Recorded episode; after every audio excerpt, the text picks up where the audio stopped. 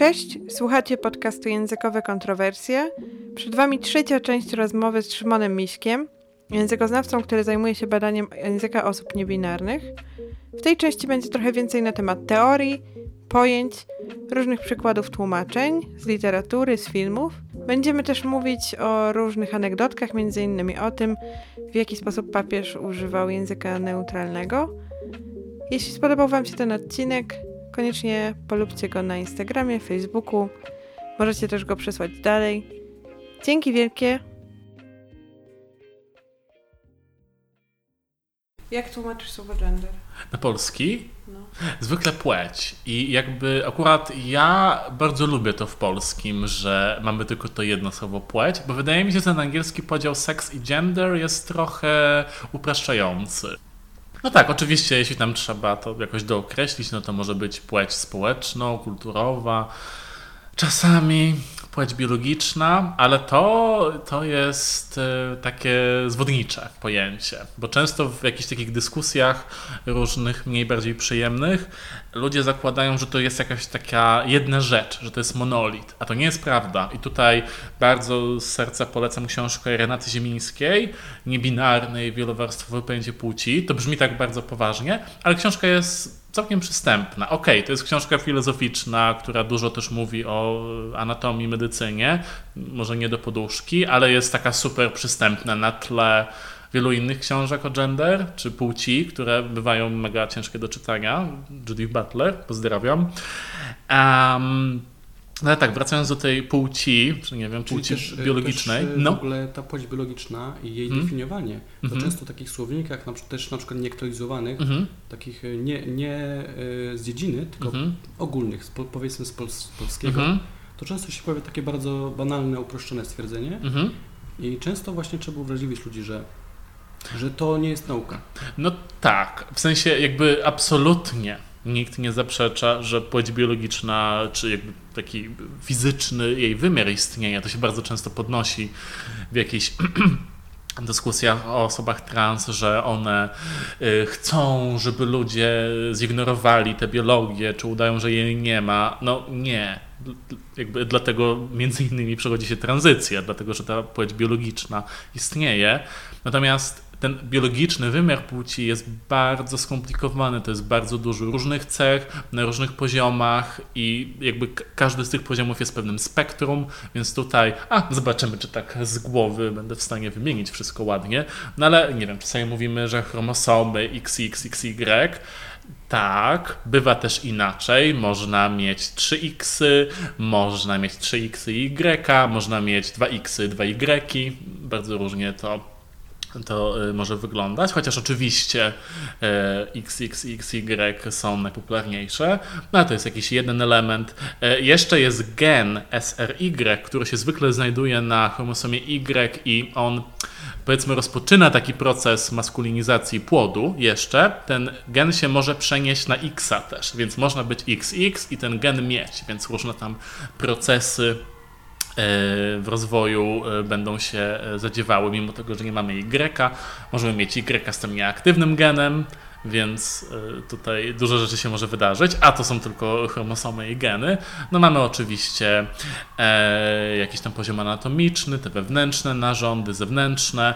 One też bywają różne. To nie jest tak, że po prostu, nie wiem, e, penis i wagina. No jakby te narządy są różne u różnych osób, tak jak mamy różne palce, różne uszy, różne twarzy, ale też jakby to są narządy homologiczne, to znaczy jakby odpowiadają sobie i powstają z tych samych zawiązków, więc jeśli e, mamy e, jakąś taką nietypowość na przykład na poziomie chromosomów czy genów, czy hormonów, to też te narządy mogą się w jakiś taki mniej y, typowy sposób kształtować. I tutaj właśnie odsyłam do Ziemińskiej albo do naszego słowniczka na stronie można sobie poszukać hasła płeć biologiczna w słowniku terminologii. Tam są hasła, które ja opracowywałem, więc na jakiej stronie? Y, na zaimkach.pl. Możemy sobie wejść w zakładkę społeczność i tam mamy różne słowniki, w tym słownik terminologii i tam e, poszukać hasła płeć biologiczna. No więc e, wracając właśnie do tej biologicznej płci, no to jeszcze mamy e, hormony, czyli estrogeny, androgeny, które mogą być na różnych poziomach.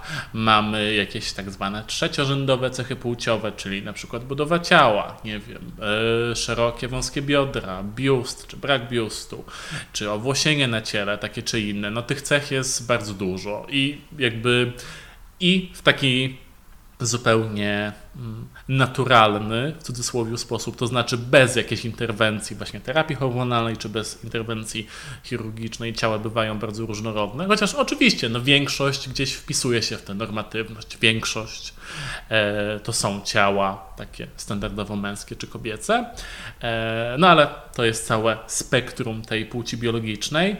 Mm, no i jeszcze, jeszcze jest kwestia e, tożsamości, która jest taka kluczowa w takim życiu codziennym. No nie zaglądamy komuś w spodnie, czy nie wiem, w majtki, czy nie robimy e, ludziom badania kariotypu, jak spotykamy ich na ulicy, więc raczej e, skupiamy się na tym, jak dana osoba się utożsamia. No i tutaj też oczywiście jest całe to spektrum, o którym tam już wcześniej mówiłyśmy. A, więc tak, no jakoś tutaj kiedyś, kiedyś mi to przeszkadzało, że po polsku jest to jedno słowo płeć, a po angielsku tak fajnie ten seks i gender się rozgraniczają, ale jednak no, ta biologia też nie jest taka prosta. Więc jakoś dzisiaj doceniam, że e, ten polski ma tylko jedną płeć. I jak już chcemy się skupić na jakiejś rzeczy, to musimy sobie doprecyzować. E, właśnie, czy to będą jakieś tam cechy anatomiczne, takie czy inne, no bo to są sytuacje, gdzie to jest mega ważne, na przykład u lekarza. Też nie u każdego, ale czasami oczywiście e, jest to ważne. I tutaj zwykle ważny jest jakiś konkret, czyli samo oznaczenie w dowodzie nie wszystko nam mówi, jeśli chodzi, nie wiem, o czyjeś e, chromosomy, które wiem, musimy znać do jakiegoś badania genetycznego, no to trzeba sprawdzić kariotyp, tak? Niekoniecznie coś nam ten kariotyp powie o poziomie hormonów tej osoby. Jeśli potrzebujemy znać poziom hormonów, no to badamy to, patrzymy na to. Więc tutaj e, taki, taki powiedzmy kontrargument do tego, że e, ta informacja jednoznaczna o płci biologicznej jest jakoś medycznie potrzebna. No jeśli jest potrzebna, no to zwykle jakaś taka bardzo e, szczegółowo zaznaczona. Natomiast w życiu codziennym to, to zwykle nie, nie bywa potrzebne. E, no tak, to, to, tyle chyba o właśnie samym pojęciu płci. Więc ja sexy gender tłumaczę jako, jako płeć po prostu, a na angielski no zwykle gender, no jednak y, skupiam się w badaniach na jakichś rzeczach społecznych, więc, więc używam tego słowa. W samym angielskim wydaje mi się, że one funkcjonują trochę zamiennie. Gender chyba pojawia się dzisiaj częściej. Tak wydaje mi się, że mm, na przykład, nie wiem, w formularzach raczej się pyta o gender niż o seks, ale nie wiem, w badaniach językoznawczych, no to najczęściej właśnie o gender, co też nie zawsze jest takie oczywiste. O, i to jest ogromny wątek, jak całą różnorodność uwzględniać w badaniach, bo jak dajemy do wyboru te dwie kratki, kobieta, mężczyzna, na przykład, nie wiem, w, tam w badaniu, czy socjofonetycznym, czy jakimkolwiek innym, tak, socjolingwistycznym, no to trochę tracimy z wyników, ale to jest osobna kwestia, jak to badać. A co do tego powiązanego słowa, mhm. gender, mamy też transgender. Jak to tłumaczy się na polski? Tak. Jak mhm. teraz się tłumaczy kiedyś? Czy jakaś mhm. różnica? Dlaczego? E, no, zwykle tłumaczy się jako transpłciowość. Po angielsku to zwykle funkcjonuje jako przymiotnik, czyli transgender people, transgender person, czasami jako rzeczownik właśnie oznaczający zjawisko. No i tak, i tłumaczymy to jako transpłciowość. I dzisiaj e, to jest takie naj, najbardziej włączające, najbardziej ogólne pojęcie obejmujący różne zjawiska. To jest to, co mówiłem na samym początku, czyli każda osoba, która nie utożsamia się z tą płcią przypisaną przy urodzeniu, będzie transpłciowa. I to e, jakby to określenie transpłciowość, transgender, te wszystkie różne doświadczenia, różne zjawiska w sobie zawiera. Czasami możemy się spotkać z, e, z transseksualizmem albo transseksualnością, E, I tutaj mm, jakby są osoby, które używają tych określeń do mówienia o sobie, również dzisiaj i tutaj jakby jest to absolutnie w porządku, ponieważ każde z nas samo wybiera, jak chce się określać, jak chce być określane. Natomiast yy, i organizacje, i my jako kolektyw, i też ja tak od siebie polecałbym tę transpłciowość yy, jako taki najbezpieczniejszy termin, też najbardziej włączający, z dwóch powodów. Po pierwsze, transseksualność czy transseksualizm może kojarzyć nam się z seksualnością. Ktoś to słyszy, myśli, aha, to jest jakaś kolejna orientacja. Natomiast no nie, to z seksualnością nic nie ma y, wspólnego to jest o tym, kim się czujemy, kim jesteśmy, a nie kto nam się podoba, kogo kochamy. Więc to jest e, jeden argument. No ale drugi też jest taki, że w ogóle pojęcie transseksualizmu czy transseksualności jest wzięte z dyskursu medycznego. To znaczy e, przez długi czas, a gdzieś to nam się zaczyna powiedzmy w latach 50., 60., e, transpłciowość była patologizowana, znaczy była rozpoznawana jako choroba, zaburzenie psychiczne, gdzie tutaj formą leczenia było e, czy terapia hormonalna, czy wprowadzenie jakichś zabiegów chirurgicznych. I jakby jasne, często to było też w takiej przestrzeni troski i dbania o innych i jakby e, tutaj i osoby zajmujące się tym tematem badawczo chciały y, wykorzystać te narzędzia, które są, no ale jednak często to pojęcie kojarzy się z taką patologizacją i na przykład w badaniach społecznych na temat, na temat osób trans czasami widzimy, że no ta taka medykalizacja czy patologizacja też wpływa na nie negatywnie, to znaczy faktycznie czują czasem, że ich tożsamość jest jakąś chorobą czy czymś negatywnym. Także fajne jest to pojęcie transgender, transpłciowość, które jest takie też stworzone oddolnie przez społeczność, bardziej precyzyjne, no i nie ma w sobie tego ciężaru jakiejś choroby, zaburzenia, medykalizacji. Także to takie polecam do używania. E, to może jeszcze jakieś inne wątki, może jakieś inne pojęcia się wiążą y, z tym zagadnieniem, które warto znać. Mhm. No tutaj trochę tak poza nagraniem rozmawialiśmy, więc tak strzelam, że to idzie w tę stronę. Mamy takie hasło misgendering na przykład e, i tutaj Fajnego tłumaczenia nie mam. My proponujemy na stronie złopłócienie. Nie mam pojęcia, czy to jakoś weszło do, do użycia już teraz. Być może w jakichś e, nowszych tekstach naukowych się pojawia. Natomiast widzę, że ten misgendering, już tak e, bardziej wymawiając to po polsku, e, funkcjonuje i w jakichś rozmowach, i trochę w mediach. To, to pojęcie oznacza zwracanie się do kogoś, czy mówienie o kimś w złej formie rodzajowej. To może być zły zaimek, czy to może być zły rodzaj, na przykład po polsku. E, może E, gdzieś użycie nie tego imienia, chociaż na to jest też osobne słowo, no ale jeśli, nie wiem, jest osoba, która jest kobietą i ja mówię o niej on zrobił, powiedział, no będzie to misgendering. I czasami to jest coś, co robimy w pełni świadomie, żeby, nie wiem, e, wyśmiać kogoś, czy go poniżyć, czy podważać jego tożsamość, a czasami robimy to nieświadomie, na przykład z niewiedzy albo e, z, z jakiegoś przyzwyczajenia. Jeśli to jest osoba trans, która wyautowała się niedawno, i funkcjonuje na przykład jako mężczyzna od tygodnia i znaliśmy tę osobę wcześniej przez całe życie jako kobietę no to naturalnie może nam się zdarzyć, że nam się pomyli, powiemy, zrobiłaś, powiedziałaś. No, dalej to będzie ten misgendering, ale oczywiście no, tu y, kontekst jest inny. Więc to tak wraca do tego wątku jakiejś uważności czy troski. Eee, no a, a, sam termin oznacza po prostu użycie tej złej formy rodzajowej, co w przypadku e, większości osób trans no, jest bardzo przykre i raniące. Więc... To z tym jest też powiązany dead name.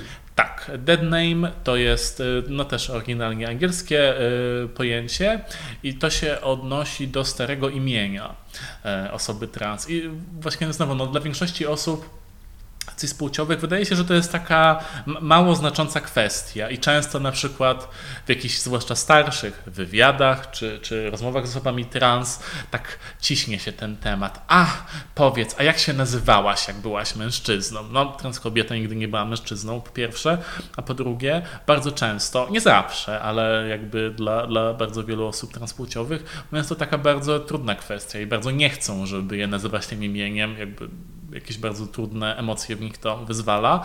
I też e, no, mamy takie badanie chyba z roku 16 albo 18, e, które mówi o bardzo silnej korelacji pomiędzy użyciem właściwego imienia, niewłaściwego imienia, a dobrą stanem psychicznym osób trans, czyli jakąś skłonnością do kaleczania się, podejmowania prób samobójczych. No jasne, jest to tylko korelacja, e, można powiedzieć, ale, ale widzimy, że ta kwestia jest super ważna i też na przykład. A, żebym tutaj nie pomylił, wydaje mi się, że ta działaczka nazywa się Ewelina Nevongetti, która, ona jest, jest mamą e, transpłciowego chłopaka i e, robi taki aktywizm bardzo skierowany wokół skierowany do rodziców osób trans i też w jakimś chyba artykule takim edukacyjnym e, było to podkreślane, że to imię jest super ważne. Zaimki nam się będą myliły, ale starajmy się dbać o to imię. Więc to jest, to jest jakaś ważna kwestia.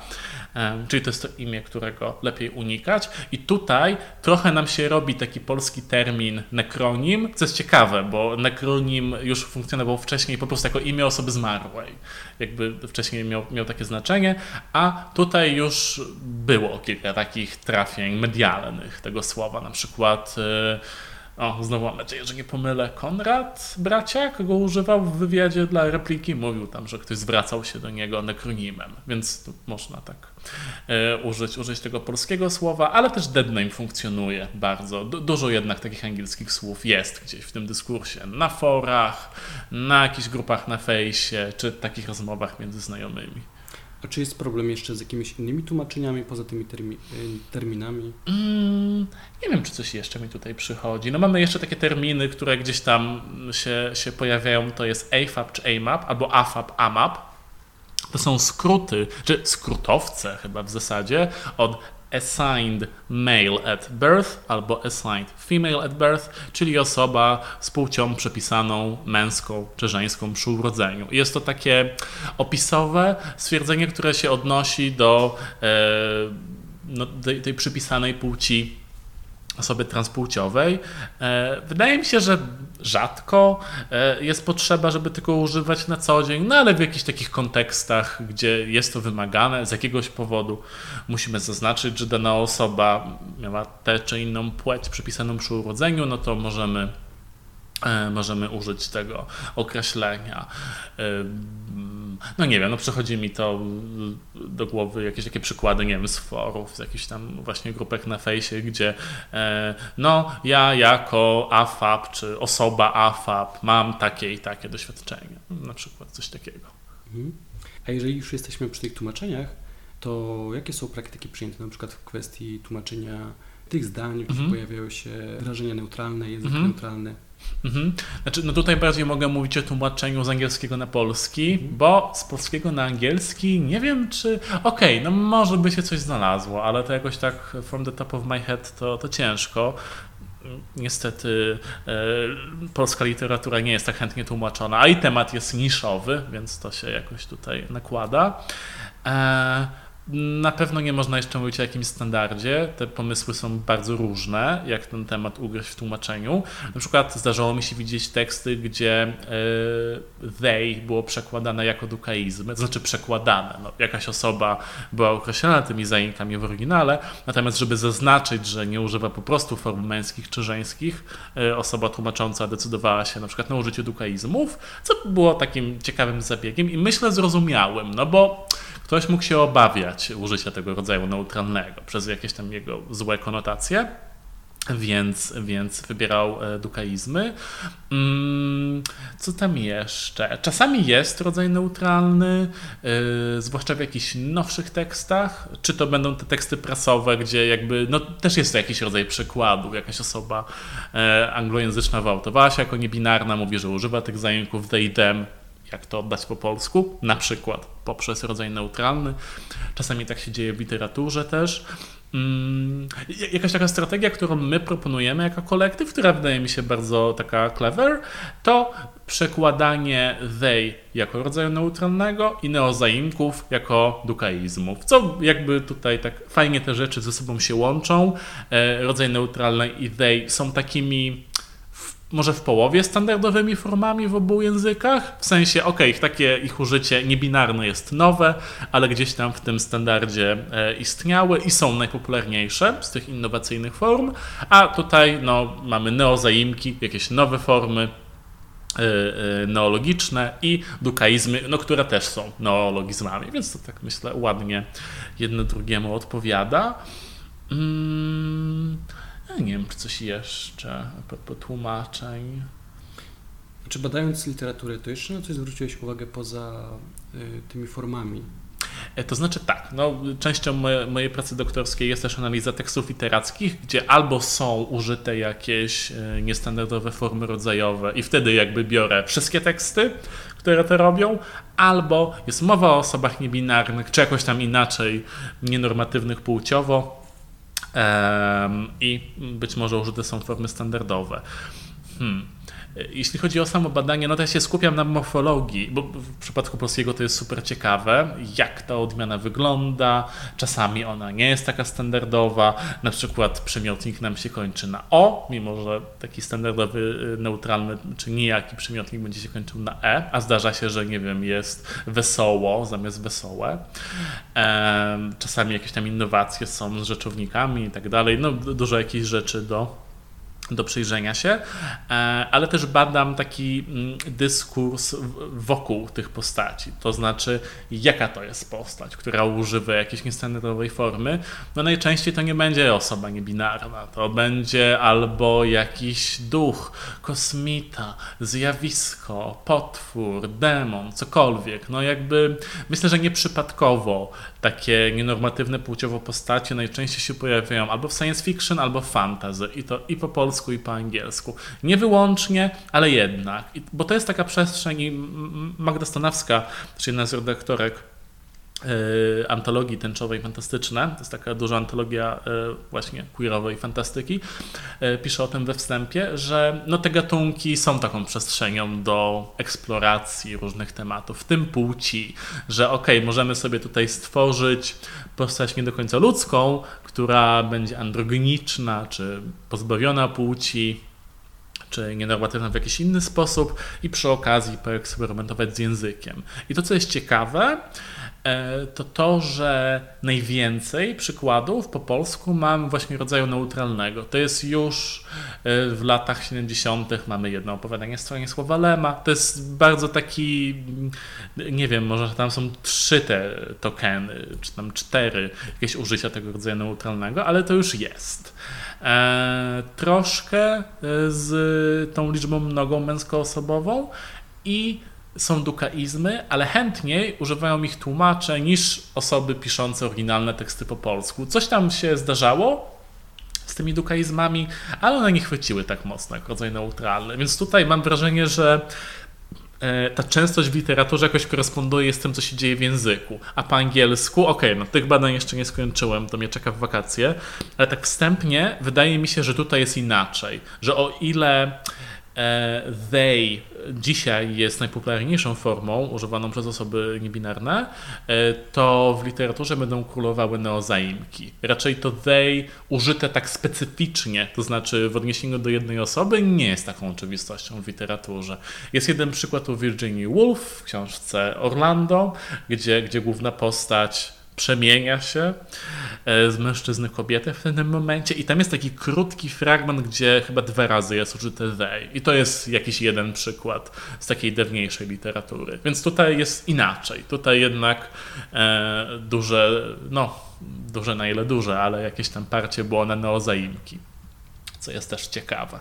A jeśli taka osoba tłumacząca właśnie chciałaby wiedzieć, jak to jest normatywnie, to mhm. znaczy, że chce wpisać tutaj się w jak, jakieś normatywne użycie języka, mhm. to jak Rada Języka Polskiego odnosi się do używania e, form neutralnych? Czy było jakieś mhm. E, obwieszczenie z ich strony?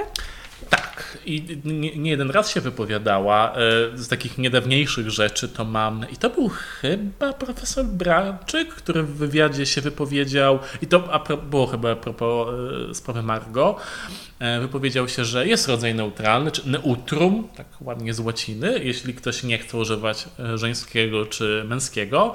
Wypowiedział się negatywnie o dukaizmach, mówiąc, no przy zaimkach lepiej nie majstrować. Okej, okay, też jakoś to przyjmujemy. E, no i cytujemy na swojej stronie takie pierwszą wypowiedź w tym temacie Rady Języka Polskiego, która była w 2003 roku. No i jest ona dosyć zachowawcza w sumie. To znaczy wpłynęło takie pytanie, zapewne przyszedł list, co Rada sądzi o takich formach jak byłoś czy byłom. No i Rada się wypowiedziała w taki, a tak, czy to jest poprawne? To, to było to pytanie. No i Rada wypowiedziała się w taki sposób, że Zasadniczo tak, jest to systemowe, to znaczy, jeśli popatrzymy sobie na to, jak ten system odmiany działa, no to tak wychodzi, że jeśli była, byłam, byłaś, no to było, byłom, byłoś. Więc jak najbardziej. Natomiast określiła te formy jako potencjalne, bo tak mo można by było to zrobić, ale przecież nikt tak nie mówi. No myślę, że możemy wybaczyć 2003 rok, e, jakby i świadomość na temat niebinarności była niewielka i podejrzewam, że w tym, w tym czasie była to bardzo rzadko używana forma. E, no i też Rada zaznaczyła, że nie była jednogłośna w tym, e, że, że były też zdania osobne. Natomiast odpowiedź była taka, że jest to forma potencjalnie e, możliwa do zrobienia, natomiast w praktyce, no to nie wiem, może w tekście literackim się pojawi, jeśli tam słonko się wypowie, że świeciło i fruwało nad chmurkami. Zresztą to jest w ogóle jeden z przykładów cytowanych. To jest nowela Henryka Sienkiewicza chyba za chlebem, tak mi się wydaje, gdzie tam słońce mówi, byłom w lipińcach, świeciłom, coś, coś, coś. Jeden z takich drobnych y, przykładów z literatury, które w różnych artykułach się pojawiały. No i jest to taka trochę śmieszna e, anegdotka e, a, propos, a propos rodzaju neutralnego, czy jeszcze wtedy nijakiego. W 2004 roku się ukazał w piśmie Język Polski artykuł profesor Krystyny Pisarkowej, która re relacjonowała tę dyskusję, no właśnie, że tam była na spotkaniu rady, dyskusje o tych formach i tu osoby miały różne stanowiska, że można, że nie można, że nie wiadomo, po czym przystępuje do opowieści o tym, jak zakupiła sobie książkę Jana Pawła II i to jest chyba książka Wstańcie, chodźmy, nie, nie jestem pewien na 100% teraz. I w taki bardzo uroczy sposób pani profesor opisuje, że otworzyłam ją sobie na wakacjach i tam mimochodem nasz papież odpowiada na pytanie o elastyczność polskiego czasownika. A chodzi o to, że Jan Paweł II zwraca się, tak oczywiście metaforycznie powiedzmy, do miejsca w Ziemi Świętej i mówi byłoś miejscem spotkania. Na co profesor Pisarkowa kwituje, że no tak, teraz już wiemy. Co jest no, jakieś bardzo śmieszne dla mnie, że akurat jest jakaś jedna osoba, no, Jan Paweł II w tym przypadku, która miała być jakimś wielkim autorytetem i tutaj zdecydować, czy tak można, czy nie. No, prawda jest taka, że no po prostu się to dzieje. Rzadko, ale, ale mm, takie, takie użycie e, rodzaju neutralnego w tekstach było. No i e, tutaj, e, nie wiem, być może pani profesor miała nadzieję zamknąć dyskusję, natomiast otworzyła po prostu puszkę Pandory, bo mnóstwo odpowiedzi na ten artykuł. Znaczy, niekoniecznie negatywnych, raczej też z innymi przykładami. Pamiętam, że Bożena Żmigrodzka miała serię artykułów właśnie na temat tych form. No i tak, no jakieś tam były drobne przykłady. A to jakieś staropolskie, a to Biblia, a to jakieś pieśni religijne, a to jakiś wiersz, jeden, drugi, gdzie tam się trafiło, jakieś byłoś, zrobiłoś. Naj, najczęściej to było takie uosabianie przedmiotów. No, nie, nie było to użycie e, przez człowieka. No ale tak, to jest taka śmieszna historyjka, że e, Jan Paweł II wynalazł rodzaj neutralny. No oczywiście nie, ale tak można sobie tutaj zamachać jego autorytetem, gdyby przyszła taka potrzeba, co może być urocze w niektórych sytuacjach. To może podsumujmy. E, pojawiło się bardzo wiele wątków mm. i już wiemy mniej więcej, że te kwestie lingwistyczne są bardzo skomplikowane, ale działają. I to jest najważniejsze, że działają i służą ludziom. Mm -hmm. e, I może masz jakieś słowo podsumowania dla osób słuchających? Hmm. Na przykład w kwestii tego, jak się zachowywać, jak używać języka, co robić. Może masz mm -hmm. jakieś takie przesłanie? No i nie wiem, no po raz już setny wrócę do tej uważności. To mi się wydaje jakieś tutaj najsłuszniejsze, żeby tak zaufać innym i starać się mieć jakąś otwartość na, na inne osoby. Czyli na przykład zapytać na osobności, jeśli nie wiem, jak się do kogoś zwracać. Można zajrzeć na naszą stronę, jeśli, nie wiem, piszesz tekst dziennikarski i nie wiesz, jak jakiejś formy użyć. Można do nas pisać na Facebooku czy na maila czy na Instagramie. z pytaniami i, i, staramy się zwykle, zwykle pomagać, czy konsultować teksty, czy tłumaczenia. Mm, no i chyba to jest takie, takie podsumowanie. Tutaj trudno jest mi dać jakąś jedną uniwersalną radę, też tych wątków było dużo.